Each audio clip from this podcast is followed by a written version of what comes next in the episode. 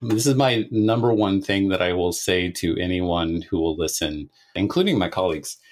Design, design, design. That is the most important thing. Select CT. Hey everyone, welcome to the Select CT podcast, where we talk about the digital media industry in Connecticut. I'm David DeRoche. I run the podcast program at Quinnipiac University, and this podcast is a production of Digital Media CT in partnership with Quinnipiac, the University of Connecticut, and the Connecticut Office of Film, Television, and Digital Media. This is our second season of the Select CT podcast, and this time around, we're going to do two episodes on real world advice for animators. And to do that, of course, we're going to talk to a person in the field who teaches and has done a lot of animations. We're really excited to have Steve Harper with us today. He's a professor in UConn's digital media design program, and he's also an award winning animator and designer. Steve, thanks so much for joining us on Select CT. Thank you. So, Steve, let, us ask about your career from the beginning. You've worked with some big names like HBO, Showtime, History Channel, a lot more. So, you know what it takes to get your foot in the door. So, just tell us how you got to where you are today and what it was like when you were just starting out. I started out as a freelancer. I was doing, um, you know, the the kind of basic stuff that people do when they first start out. So, you know, it, it tends to be rotoscoping and um, design support. And then I got a job working as a compositor for um, a 3D effect spot for PBS Kids. Uh, and then from there, a promo for Spike TV when Spike TV was a thing, uh, doing a crossover uh, promotional stunt between 50 Cent and The Ultimate Fighter. No. Um, Oh yeah. wow, I have to see that. Yeah, yeah, and and from there, um, I I just kind of nailed that project with a ton of chain link fence transitions. Uh, I was really proud of these transitions. I, I designed all these chain link fence uh, configurations, and they would slam down in every possible way, and that got the eye of an editorial uh, shop who was looking to add design to their capability. And they said, Hey, why don't you come in, set up your computer, kind of like sit over there in the corner. And then as our editor has projects and, and needs things, then you can help out. Right. So it was basically like freelancing, but in their uh, in their studio. Um, from there, like we started doing stuff for the NFL and um, and then History Channel, and it was hired on full time um, eventually became a creative director at that company and led a team. Very cool. And I, and I was surprised to, to, you said a word that I have actually heard of before, which is rotoscoping. And correct me if I'm wrong. That is when you actually draw over the film. Is that correct? Okay, so it has a couple of different. Okay, uh, break it down for me. Yeah, yeah. So there's rotoscoping, uh, which is the the as you described, which is an animation technique. Um, yeah, drawing over um, a, a, film like like the old uh, Richard Linklater Waking right. Life or right, right. Darkly, that that sort of thing. Um, and then there's this other meaning, which is um, when you're actually cutting out. So you're kind of doing the same thing. You're you're creating masks and you're isolating figures. In uh, in that particular very first job, um, God, I remember it was a nightmare. It was for CBS uh, Sunday Sports Spectacular, and I had to cut out a cheerleader pyramid. So, you know, 12 or like nine people, um, all in motion. Oof. They all had to be cut out. Um, I, I, I worked all night on this thing. Um, wow. It drove me crazy. I can imagine. Yeah. Yikes! And you said you also did, uh, did PBS Kids, which I think is awesome. And you know, I, I spent uh, five years at um, Connecticut Public Radio, which shares a building with the uh, with Connecticut Public Television. And that's when I learned that Connecticut Public uh, Television Network is where Barney was created. That's pretty cool. Did you ever get a chance to work on the Barney end of things? No, I didn't. Um, because there's this, no animation on that, I guess. Yeah, this okay. So this job, this like was a uh, a stunt um, okay.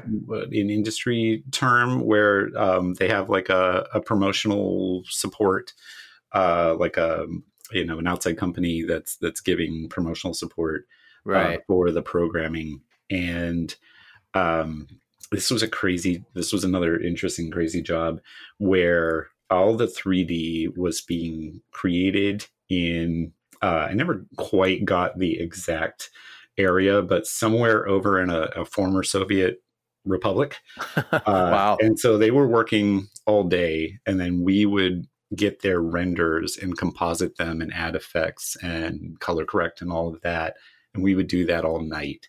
Wow. And um, yeah, so it was pretty intense, but it was it was a really great introduction to a uh, an industry that you know in that time was becoming more global, um, and you know it. It, it opened my eyes to um, you know just how integrated uh, this this industry was. Yeah, and I imagine that reality is probably just getting more and more prevalent as you know the pandemic has has been a, a presence in our lives, and just Absolutely, generally, you know, becoming uh, more of a globalized uh, economy. So I imagine those sort of partnerships are just, are are uh, more common than ever. absolutely, and and motion designers as well because they can they can move around, they can be anywhere. Um, I had a um, motion designer come in from um, that I used to work with, Brandon Sugiyama. He he won an Emmy for Patriot Act on Netflix, doing all the design graphics Cool. uh, there, and so I had him come in from the class, and it was interesting. He gave his presentation uh, from basically Bermuda. Um, Wow. He, Yep. was, he, he decided that he was going to move uh, during the pandemic. If he had to be isolated, he wanted to be isolated on a beach. Hey man, I, I get it. I'm with yeah, it. he did all his client work and everything from there. That's incredible. Yeah, I mean that opportunity, you know, for sure. If you can take advantage of something like that, definitely. So, Steve, I want to talk a little bit about you know the transition for students because this podcast is geared toward young professionals or people in college trying to get into the field. And you, as a professor at UConn, obviously dealing with students all the time. I imagine that a lot of your students sort of imagine themselves, you know, working immediately at Pixar or Disney, and, and maybe they want to bypass jobs with smaller companies that they hadn't really heard of, or maybe they think a job is, you know, below them or not worth it. How do you sort of manage student expectations with that? How do you, eh, you know, of course, you don't want to kill their dreams, but you also want to bring them down to reality. Imagine that's sort of a balance. How do you approach that? Yeah, it is interesting. Um, we it, because of popular media and um, and and I would put games in there as well. Uh, a lot of that production is a West Coast production. They they're over in California or in Vancouver in some cases. Um, there's not a lot of of that, and as we know, you know, Blue Sky with Blue Sky closing uh, in Connecticut, we we lost really um, that animation, that sort of high end uh, mainstream uh, popular media kind of animation on this coast. So um, you have to be willing to move, and um, you have to also know that your network isn't quite, you know, isn't isn't isn't there that that the that the students that are going out in in um, attending West Coast schools uh, are having more of those connections and more of those opportunities than over here in the East Coast. Now, that is that isn't to say there aren't opportunities over here. Of course, there are, and you know we have companies um, in the state of Connecticut like WWE, ESPN, NBC Sports.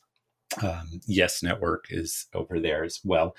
Uh, and we also have uh, access to all of the media in New York.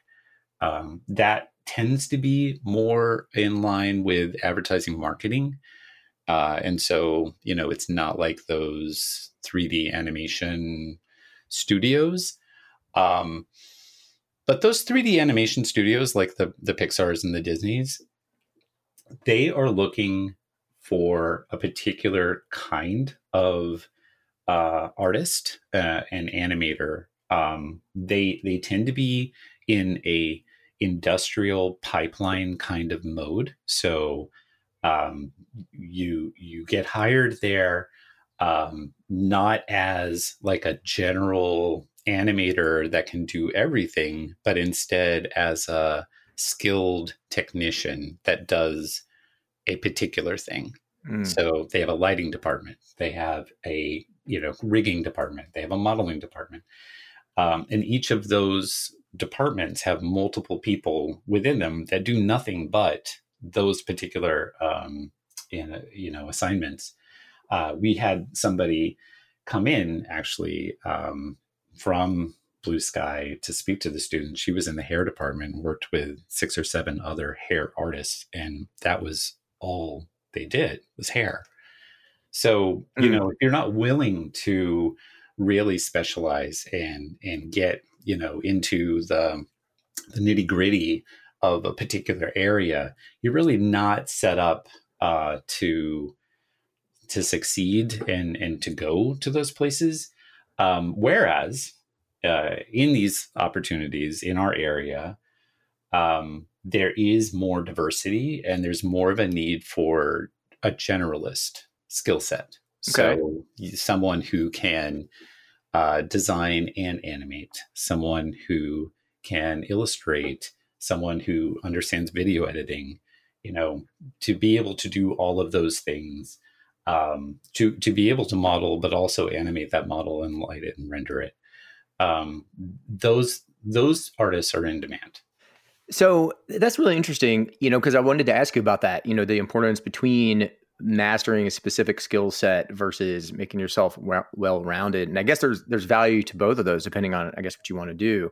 Um, in terms of actually getting their foot in the door, I mean, I, I, guess that demo reels, especially with animation, is probably kind of important. Can you just talk a little bit about that process? How do you teach your students or how do you encourage them to produce demo reels that are going to stick out? What sort of things do you think the industry is looking for when they're when they're checking out these demo reels? How you present yourself and your creative work is uh, an important indicator or signal for how the person on the other end is is going to receive that. So if you're um, presenting a demo reel, then the things that I'm looking for, for instance, and I think the things that employers are looking for are um, the animation and the editorial uh, and and and the style.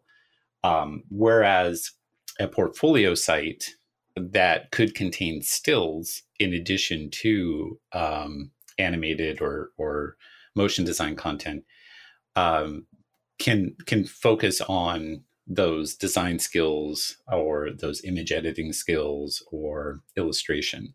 So, depending on what your focus is, um, I would advise a student to focus on either a portfolio site that is uh, showcasing a gallery of work uh, or a demo reel so for students in Connecticut, so maybe they do want to get eventually to one of those big studios out on the West Coast, um, and, and, maybe you know the opportunities here, like you mentioned, are more um, in the advertising and marketing realm. I mean, there still is value to that. Like if you want, if you do eventually want to get to that big studio, there still is certainly value in staying local and honing your chops, right? Making uh, networking, learning some additional skills. I mean, t- talk a little bit about that. Like students um, how do you open their mind to pursuing opportunities that might not be exactly what they want, but at least it's a door into the industry and, it, and it's a way for them to get started and get their feet wet and make connections, it's that kind of thing. So, one thing that I like to stress is that you you don't know where happiness might lie and so you want to be able to be open to opportunities um, and you know that it's that old thing about you know prepared preparedness preparation and opportunity uh, and being able to seize upon those things um, to, to be prepared for that opportunity. Right. Um, and to recognize it as one you know is, is part of the trick.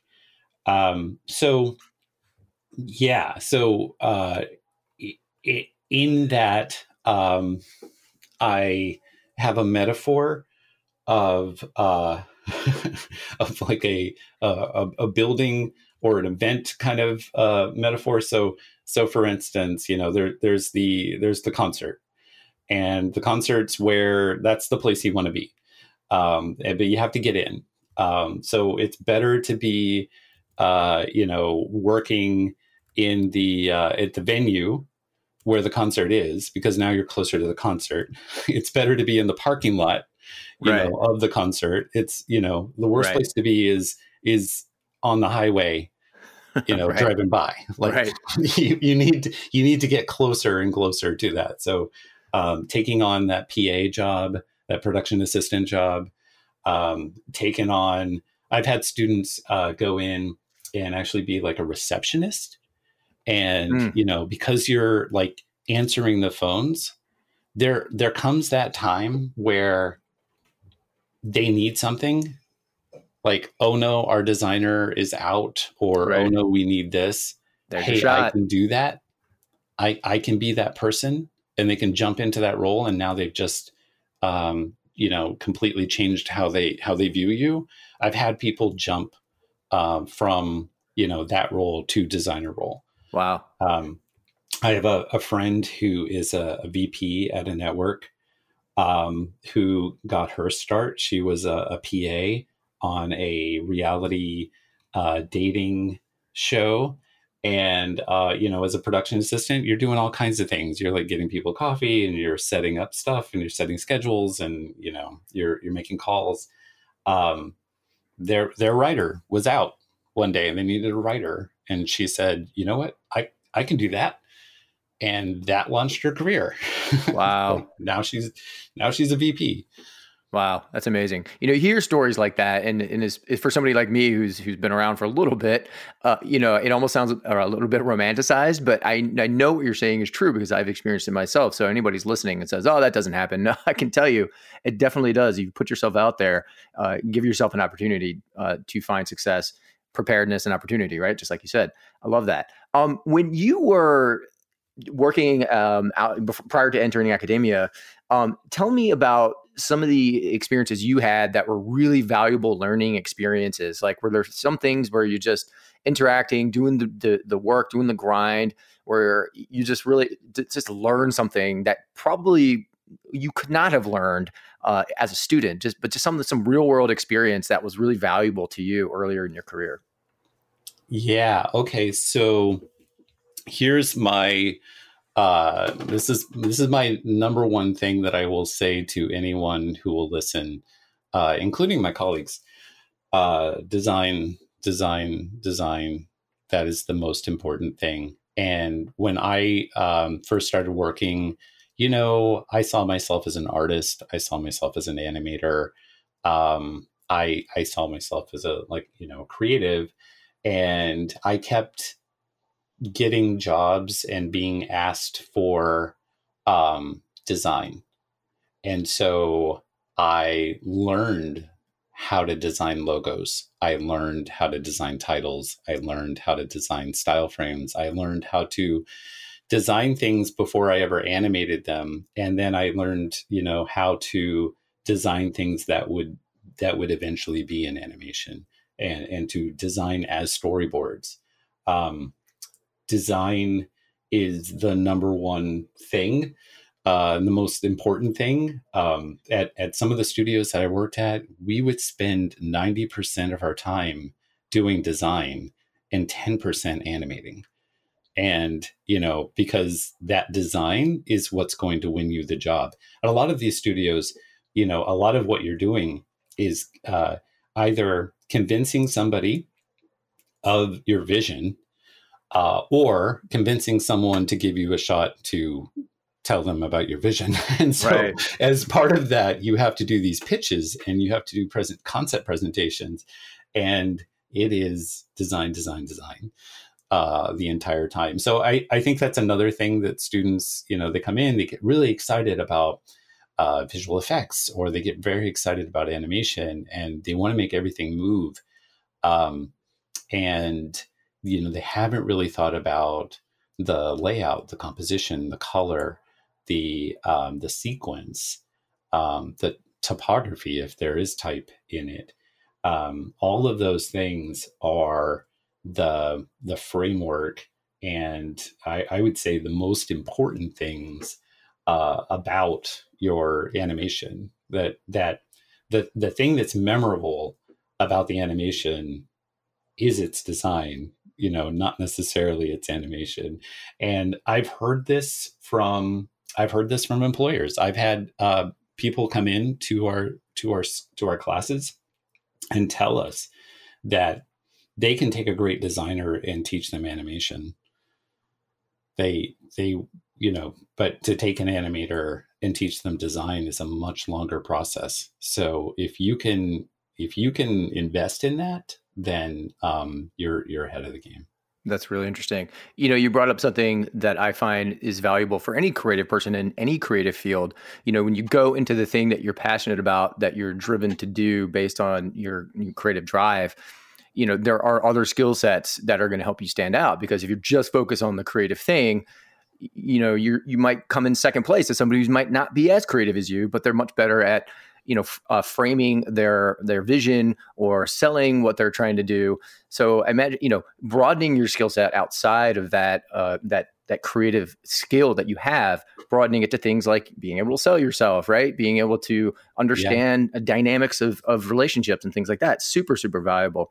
So steve yeah, just I, I yeah go ahead. um, yeah um, as part of that. So for instance we're we're a four year um, you know, BFA, uh, BA program, they have students have to take general ed classes as well as our, you know, the courses in our concentration. So, you know, we don't we don't look at it. We're not like an art school in in that sense that um, because our, our students are taking history and English and math and other things. But one of the classes that I always uh, make sure that all of my students and all my advisees take is public speaking because you mm. have to be able to present your ideas. You have to be able to um, to express yourself. Um, that's going to differentiate you from others. Uh, you know, going into it, you can you can have a great artist that is, you know, uh, uh, let's say introverted, or maybe they are, um, uh, you know, not not adept at communicating ideas uh, verbally. Like there there's going to be a limit um, i would say to you know what what they can do um, because you have to be able to work in a team environment. You have to be able to communicate to other people. You have to communicate to your boss to your clients to um, to an audience. Like all of that communication skills is, is so important Absolutely agree. And I think that's something UConn and Quinnipiac and a lot of universities around Connecticut definitely focus on. So, Steve, thanks so much for joining us. I want to thank our guest, Steve Harper, for talking about animation. Uh, thanks for joining us on Select CT, Steve. All right. Thank you. Select CT is a podcast production of Digital Media CT in partnership with Quinnipiac University, the University of Connecticut, and the Connecticut Office of Film, Television, and Digital Media. Check us out on Instagram and Twitter at Digital Media CT. That's Digital Media underscore CT. Tell us what you think about our show. We'd love to hear from you. You can also follow me on Twitter at SavingEJ. Don't forget to subscribe to the podcast on Apple, Spotify, and others. If you want to learn more about the digital media landscape in Connecticut, visit digitalmediact.com. The producer of Select CT is Justin Matley. Matt Warwood is our executive producer. Our marketing coordinator is Marvin Lewis. I'm David DeRoche. Thanks so much for listening. Now get out there and make some media.